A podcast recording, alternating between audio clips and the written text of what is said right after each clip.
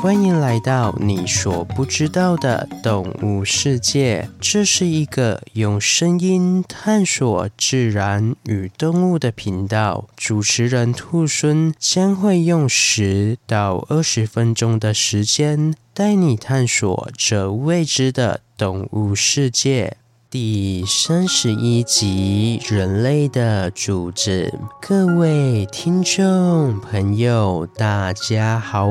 我是兔孙。本次是由 Winnie 所投稿的主题，谢谢你的投稿。那一说到人类的主旨，我想喜爱猫咪的听众朋友一定马上就猜到了今天的主题吧。没错，本次所邀请的来宾并不是人类最忠心的朋友狗狗，而是命令人类成为铲屎官的猫咪。猫咪被分类在食肉目猫科猫属中，是全世界仅次于狗狗最多人饲养的宠物。而人类养猫的证据最早可以追溯到1万年前的肥沃月湾。没错，就是那个人类最早的古文明美索不达米亚的所在地区。但是1万年前的肥沃月湾还是属于人类刚从原本的狩猎采集生活逐渐过渡到定居生活的时期，可谓是人类文明初开茅庐的启蒙时期。而就在人类文明萌芽之初，猫咪可能就与人类生活在一起了。会说可能是因为此时期就连人类最早的楔形文字都还没有被发明出来，所以只能从出土的化石来做判断。而根据这些出土的化石推测，当时的人类可能是出于某种目的，例如帮忙打猎或是陪伴等需求，所以才与猫一同生活。会说一同生活，是因为猫咪与狗狗不同，猫咪并不是人类主动驯化的动物，而是自然而然形成的。我们都知道，从古至今，猫咪都不喜欢寒冷的地方，因此也有许多学者推测，猫咪的祖先可能是来源于温暖的地区。而早期的猫咪会来到肥沃月湾，推测可能是由于当时的人们已有简单的农耕生活，因此一些农耕的作物吸引了老鼠过来，而老鼠又吸引了野猫过来。此外，人类居住的地方会有温暖的火光，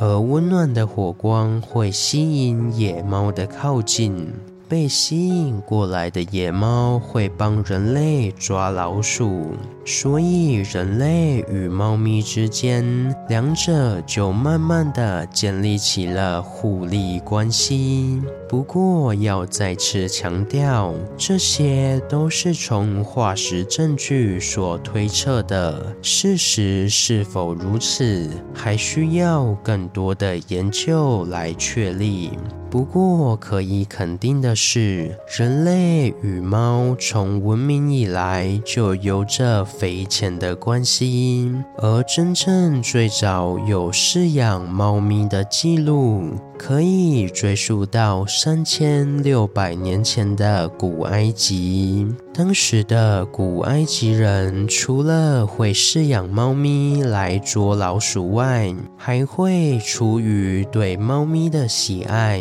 而开始饲养猫。从此，人类与猫的故事就开始编织至今。虽然人类与猫的故事绵延了如此长的时间，但是聪明的听众朋友是否有发现一件事，就是人类与猫的关系始终不像人类与狗的关系那么的亲密。事实上也是如此，人类目前最广泛饲养的宠物也都是以狗狗为主，这到底又是为什么呢？其实人类与猫的关系不像人类与狗那么亲密，是从很久很久以前就决定好的事了。就像前面说到的，猫的驯化是自然形成的，因此主要是由猫自己所主导的。而这样的驯化方式与人类主动驯化的狗狗有根本上的不同，再加上猫是群居动物，平常也只有交配的时候才会与别只猫有交流，因此相对于群居动物的狗狗来说，猫就具有了更高的独立性，所以自己的食物通常会自己抓，并没有那么依赖人类。反观狗狗则是会与人类一同打猎，再一同分享食物，因此我们可以发现，在社交属性上，喜爱独居的猫咪与群居的狗狗有非常大的区别，而这也就是为什么狗狗与人类的关系会比猫来得更深了。同时，猫喜爱独居的社交属性，也使得猫会比狗来得更有个性一些。这也就是许多养猫的人会称呼猫为主子的原因。不过，这并不代表猫咪就不亲人，只是身为群居动物的人类与身为独居动物的猫咪在思考方式上有些不同罢了。因此，我们应该要从猫的角度出发，这样一来你就会发现，其实家里的猫咪并不是不亲人，只是表达的方式不同而已。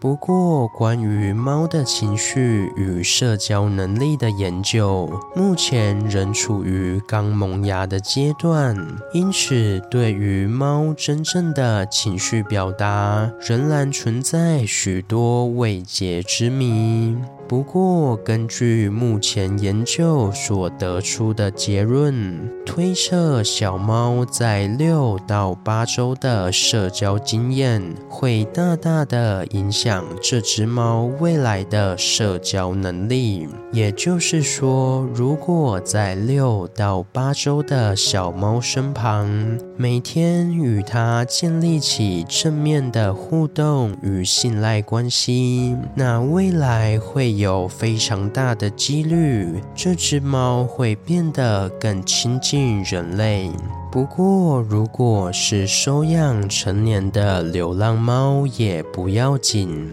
因为就像前面有说的，猫是独居动物，所以它们在情感表达的能力上本来就会落后群居动物一大截，因此对于已经成年无法锻炼社交能力的猫咪来说，我们就要学会读懂它们的身体语言。根据从事猫行为研究的研究生瓦伊塔尔说，人类要读懂猫的肢体语言会比狗狗更加困难，因为狗狗在与人类的相处过程中产生出了一个可以模仿人类眼部表情的表情眉功能。我们都知道人类的眉毛与与眼神是用来传递感情最直接的方式。我们可以透过眼神及眉毛的变化，很容易的就看出来一个人是开心、难过还是生气。但是狗狗并没有眉毛这一特殊的构造，因此狗狗就选择增加眼部的肌肉来仿照出类似人类眉毛的功能，而这个可以模仿眉毛的表情美能力，就大大使得狗与人类交流的时候，可以很容易的就表现出它的情感。而今天的主角猫咪的眼睛周围并没有这些可以做出表情的眼部肌肉，因此猫咪就不具备表情美的能力，而这也就是猫相对于狗狗来说看起来会更加冷酷的原因。虽然猫的表情有些冷酷，但是猫还是有表达自己情绪的方式。举例来说，如果有天回家发现猫咪正缓慢地眯起眼睛并转头看向你，这就代表猫咪此时正用它拙劣的社交能力向你表示它对你的喜爱。而如果猫咪只看你一眼就转头过去，这其实不是不想理你，而是对你感到安心放心，可以把背后交给你的意思哦。另外，如果你家的猫喜欢在你身上蹭来蹭去，这并不是在你身上画上地盘的意思，而是猫咪把你当作朋友。因为猫咪在磨蹭你的时候，不止猫的气味会传到你身上，你身上的气味也同样的会传到猫身上，这就会构成所谓的共同气味。共同气味的目的就是用来区分敌我使用，因此猫咪过来磨蹭你，就是在把你当作朋友的意思哦。好了，今天的故事就分享到这边喽。对猫咪有什么其他的想法，欢迎到底下留言。如果喜欢我的节目，也欢迎追踪订阅及分享给身边对动物自然有兴趣的朋友吧。最后，如果想要鼓励兔狲的话，可以到 Apple Podcast 上给兔狲5星评价，或是点开赞助页面给予兔狲小额的回馈，回馈的金额一部分也会捐给相关的动物福利机构。这样一来，除了可以给兔狲鼓励外，还可以做善事哦。那我是兔狲，我们下次见，拜拜。下集预告：站着的鸟。